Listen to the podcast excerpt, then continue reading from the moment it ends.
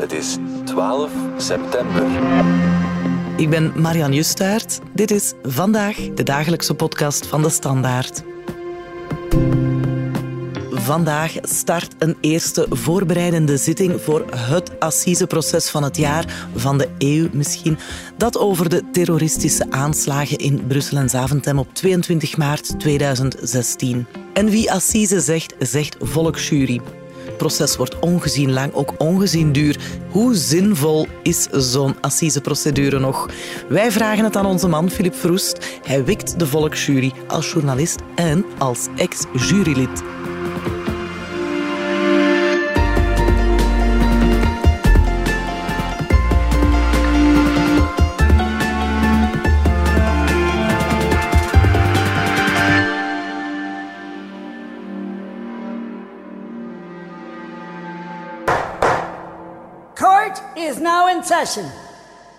Dag Filip Verhoest, welkom in onze podcaststudio. Goedemorgen. Jij hebt geen oproepingsbrief gehad voor deze jury van het grote terreurproces in de oude NAVO-gebouwen, maar je was eerder dit jaar wel jurylid op een ander assiseproces. Hè? Welk proces was dat? Ja, dat klopt. Dat was het proces tegen Guy Pardaans. Het ging over een partnerdoding in de streek van Gerardsbergen. Ik had in december zo'n oproepingsbrief gekregen. Justitie staat daarop. Ik denk, uh, heb ik ergens uh, een schuld niet betaald? Uh, het is bijna ja, zoals een deurwaardersexploot. Maar er bleek een oproep voor uh, om uh, deel te nemen aan een volksjury. We werden dan een week voor het begin van het proces uitgenodigd in Gent met een honderdtwintigtal personen. Iedereen uh, zat daar mooi braaf in die assisezaal, passeerde dan de revue bij de voorzitster. Zij ja. vroeg dan naar hoe sta je daar tegenover, wat is uw beroep, gaat het om je vrij te maken enzovoort. Maar ze was wel vrij streng, ze aanvaarde weinig excuses. Uh, ah ja, ook okay, mensen met ja. doktersbriefjes, ja, ik denk ook dat ze zich dat niet kan permitteren, want uh, anders uh, vind je, je niemand. Vind je niemand ja, honderdtwintig inderdaad. Kandidaten voor dan uiteindelijk twaalf juryleden. Ja. En dan is het toch zo dat beide partijen zo juryleden of kandidaten mogen wraken, zoals dat heet. Ja, hè? Dat klopt, het Openbaar Ministerie, hè, dus de parketmagistraten die de samenleving vertegenwoordigt op zo'n assiseproces, die mag dat doen. En er waren dus, uh, ze mocht dat acht keer doen. En ook de advocaten van de beschuldigden. Voor alle duidelijkheid, de advocaten van de burgerlijke partij, die mogen dat niet doen. Die zijn daar eigenlijk geen partij in. Het Openbaar Ministerie, ik denk dat die maar vier of vijf wrakingen heeft gebruikt. De beschuldigden hebben ook heel wat mensen gevraagd. Hoe dat gebeurt, ja, dat is mijn buikgevoel. Want de voorzitter vooraf heeft ook aan de mensen gezegd, kijk, als je gevraagd wordt, je moet daar niets achter zoeken. Je moet niet denken van, ik ben niet goed genoeg of ik ben niet slim genoeg. Het is het recht van de advocaten van de beschuldigden en van het Openbaar Ministerie. En zij doen dat naar goeddunken. Zij moeten dat ook niet motiveren. Het mm-hmm. wordt gewoon gezegd van akkoord of gevraagd. Ja, en jij bent geschikt bevonden. Jij zag Wel, er lief genoeg had, uit om uh, inlevingsvermogen te tonen met de dader. De voorzitter had vooraf uh, naar mijn beroep gevraagd, maar ze, was, ze had wel wat voorkennis, uh, want ze zei specifiek, ja, je bent niet alleen journalist, maar je schrijft ook over justitie. Misschien had ze wat uh, gegoogeld, weet ik veel. En dus ik hoorde toen al achter mij zeggen van, uh, ja, het is een journalist. Dus op dat moment, uh, ja, op dat moment dacht ik van, ja, ik leg er al uit. Uh, ik word gevraagd. Uh. Maar tot mijn verrassing zei zowel het Openbaar Ministerie als uh, de advocaten van de beschuldigden akkoord. En uh, ik zat erin. Ik was nummer zes. En zo zat jij in de jury. Nu, dat lijken mij wel heel lange, vermoeiende dagen. Je mag dan ook eigenlijk niet te veel zeggen in je omgeving van uh, wat er allemaal gebeurt, toch? Nee, je wordt uitdrukkelijk ervan op de hoogte gebracht dat je met familieleden, met vrienden daar niet over spreekt, over dat proces. Het is ook heel duidelijk dat mensen van de jury niet op Twitter, niet op Facebook allerlei commentaren kunnen spuien over de zaak. Want als je dat zou doen, dan word je eigenlijk uit de jury verwijderd. Je mag natuurlijk wel onder de juryleden in de beraadslagingskamer, ja. mag je natuurlijk wel over spreken. En als je vragen hebt, mag je die zelfs aan de voorzitter voorleggen. Ja. Maar altijd in aanwezigheid dan van bijvoorbeeld de advocaat van de beschuldigde en van het Openbaar Ministerie. Ja, dat evenwicht moet er altijd uh, in zitten, ja. En hoe lang heeft het geduurd, dat proces? Het heeft uh, zeven dagen geduurd. We zijn op maandag begonnen. Dat heeft dan de hele week geduurd. En dan hadden we een uh, Pinksterweekend. Dan zijn we terug op dinsdag en woensdag. Dat zijn eigenlijk uh, zeven volle dagen. Zeg, natuurlijk ook wel een hamvraag. Hebben jullie de beschuldigde dan schuldig verklaard? De beschuldigde is uh, schuldig verklaard, ja. ja. Ja. Wat is jou het meest bijgebleven van dat hele proces? Wel, het is niet alleen een, een soort blik achter de schermen die je krijgt. Je zit eigenlijk ook op de eerste rij, eh, voortdurend. En ik had wel een visie op de assiseprocedure. Ik was daar een koele minnaar van, om het zo te zeggen. En dat is toch wel enigszins veranderd. In positieve zin? In positieve ah, zin, kijk ja. eens aan. Inderdaad, ja. ja. Omdat ik toch een aantal aspecten heb gezien. Dat ik dacht van, ja, eerder heb ik er zo niet naar gekeken. Mm-hmm. Een van de klassieke argumenten tegen de assiseprocedure is... je zet leken op eigenlijk de zwaarste misdrijven die er zijn, levensdelicten. Dat doe je toch niet? Als je een hartoperatie moet ondergaan, ga je niet naar een huisarts. Je gaat naar het universiteitsziekenhuis. Wel, ik moet zeggen, die mensen doen dat met een ongelooflijke toewijding. En dat zijn zeker niet de domme mensen waarvoor ze versleten worden. Integendeel, er zit veel menselijke wijsheid en gezond verstand bij die juryleden. En ja. die nemen een opdracht ter harte, met burgers in. Ik weet wel, het staat zo in de wet dat ze dat moeten doen, maar dat is nog geen evidentie. Ja, ja, jij vertelde ook dat je het ook opvallend vond dat het vertrouwen in justitie, dat van oudsher altijd wel best laag is, toch? Hè? Ja. Dat dat daar op dat proces wel gegroeid is onder de twaalf, zeg maar. Ja, niet alleen onder de twaalf, denk ik. Ook bij de mensen in de zaal, de toehoorders. Er zitten journalisten in de zaal, die maken ook verslag. Mensen zien hoe justitie werkt. Zeker bij de juryleden. Het respect voor het functioneren van justitie zie je stijgen op die manier. Want ik vroeg op het einde, als het proces afgerond was... Ja, als ik nu vraag aan jullie... Hoe staan jullie tegenover justitie in het begin van het proces? En op het einde is het vertrouwen dan gegroeid? En unisono, alle twaalf, zeiden ja. ja. Het is gegroeid. Zowel in de magistraten, de advocaten, niet in de media.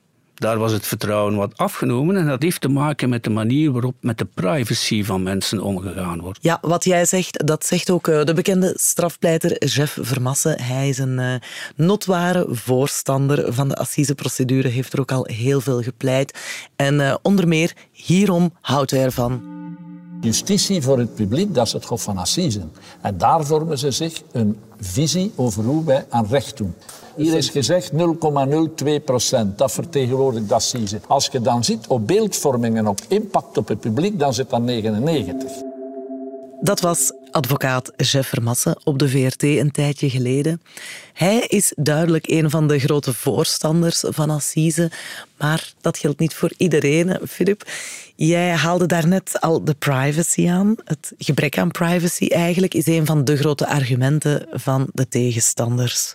Is die gegrond, Filip? Ja, ik vind wel dat die gegrond is, want dat is ook kritiek die bij mij leeft. Dat is dat uh, het privéleven van mensen echt uitgesmeerd wordt. En dat hoeft niet alleen altijd de beschuldigde te zijn. Dat kan ook de nabestaanden zijn. En eigenlijk alle getuigen die ook opgeroepen worden. Het gaat soms ver, het gaat soms over intieme zaken, het seksleven.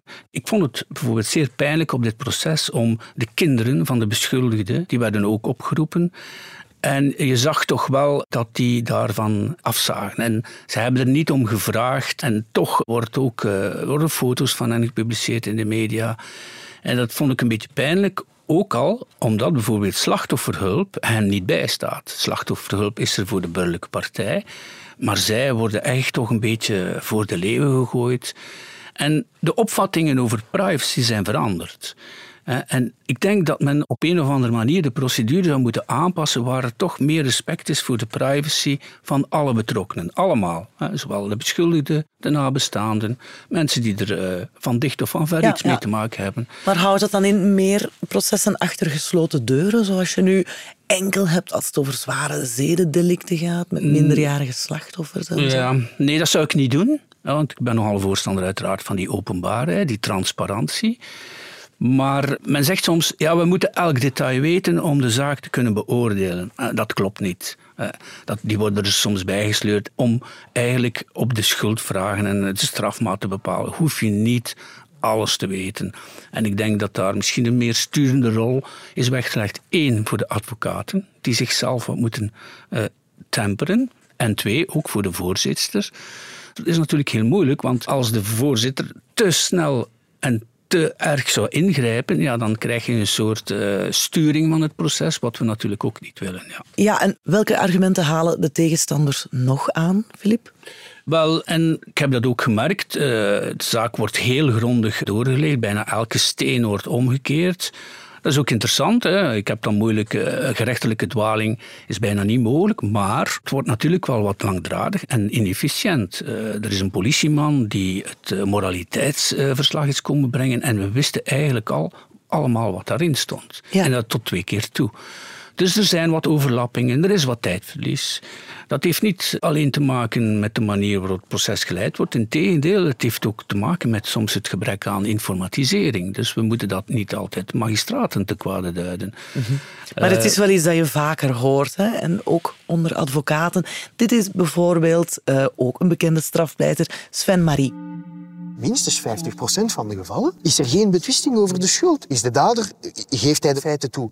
En dan nog, en dan nog, en ik geef u maar het voorbeeld over die mannen die in Mechtem een advocaat hadden vermoord en gans zijn familie, die bekenden alles. En dat assiseproces heeft drie weken geduurd, met een ongelooflijke kostprijs. Wat is het nut daarvan? Dat was een scherpe Marie in een debat op de V R T een aantal jaren geleden.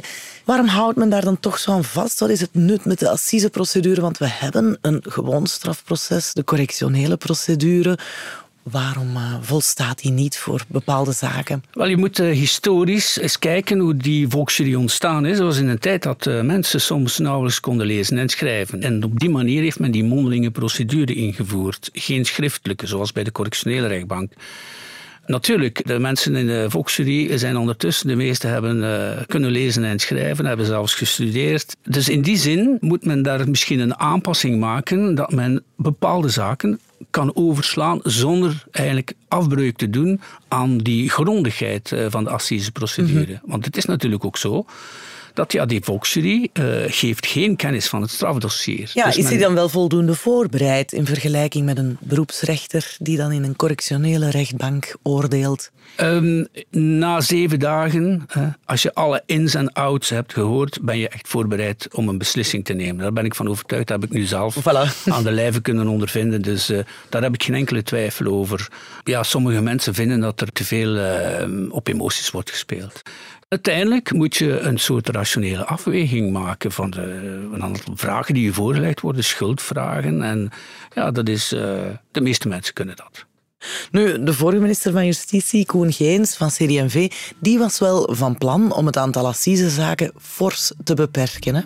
Wat er gebeurt, is dat voortaan alle misdaden in aanmerking komen voor correctionalisering wegens verzachtende omstandigheden.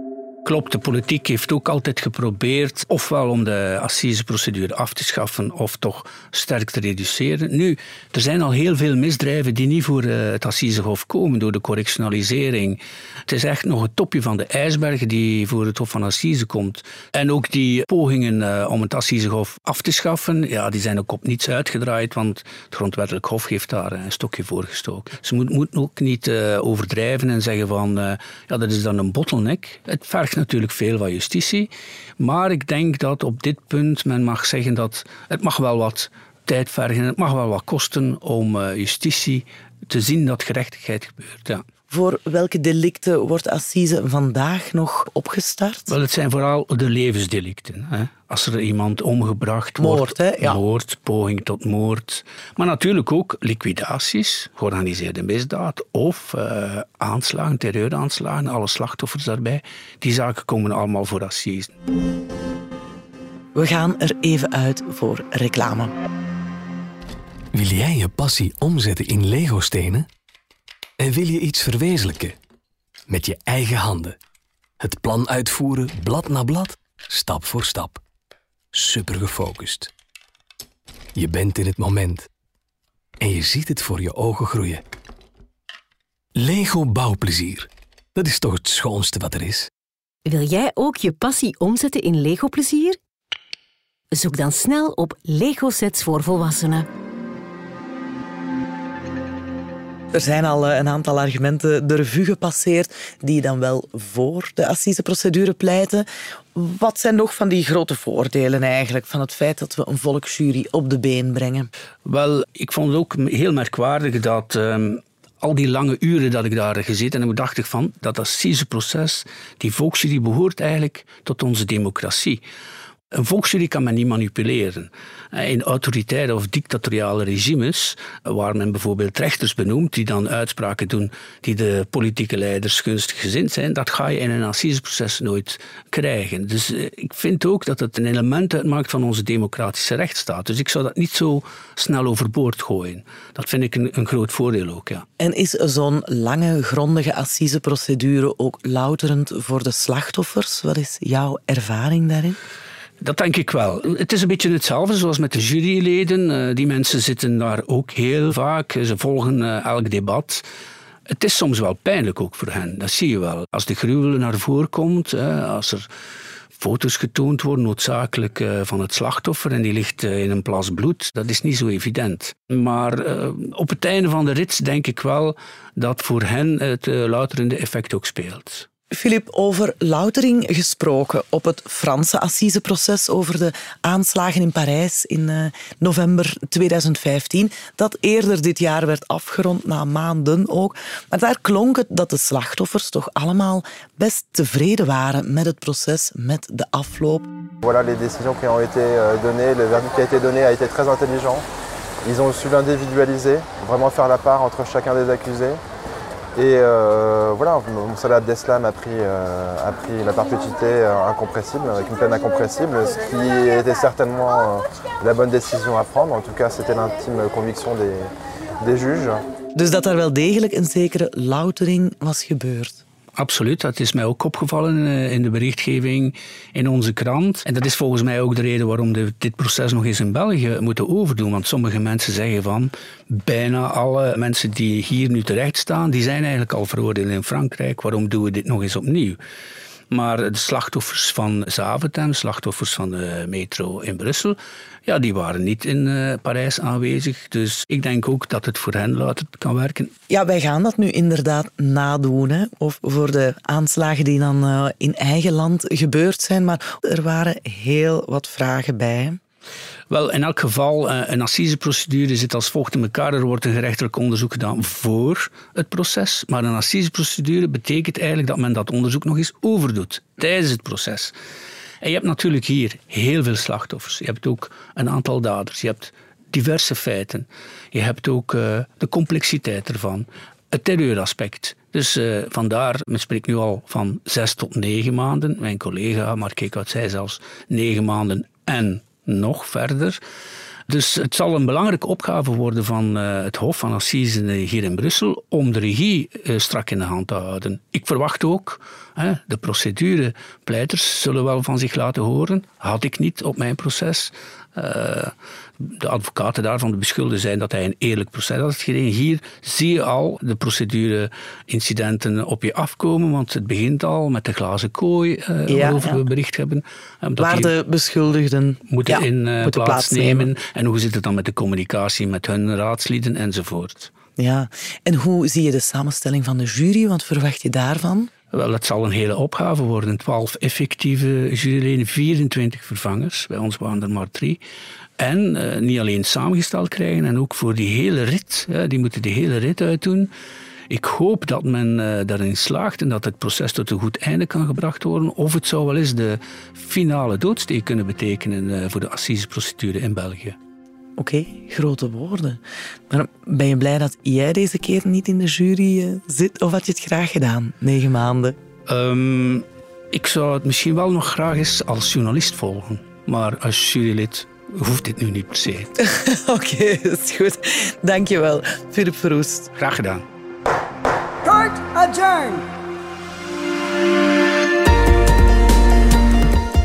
Dit was vandaag de dagelijkse podcast van De Standaard. Bedankt voor het luisteren. Alle credits van de podcast die je net hoorde vind je op standaard punt b e slash podcast. Reageren kan via podcast punt standaard punt b e. Morgen zijn we er opnieuw.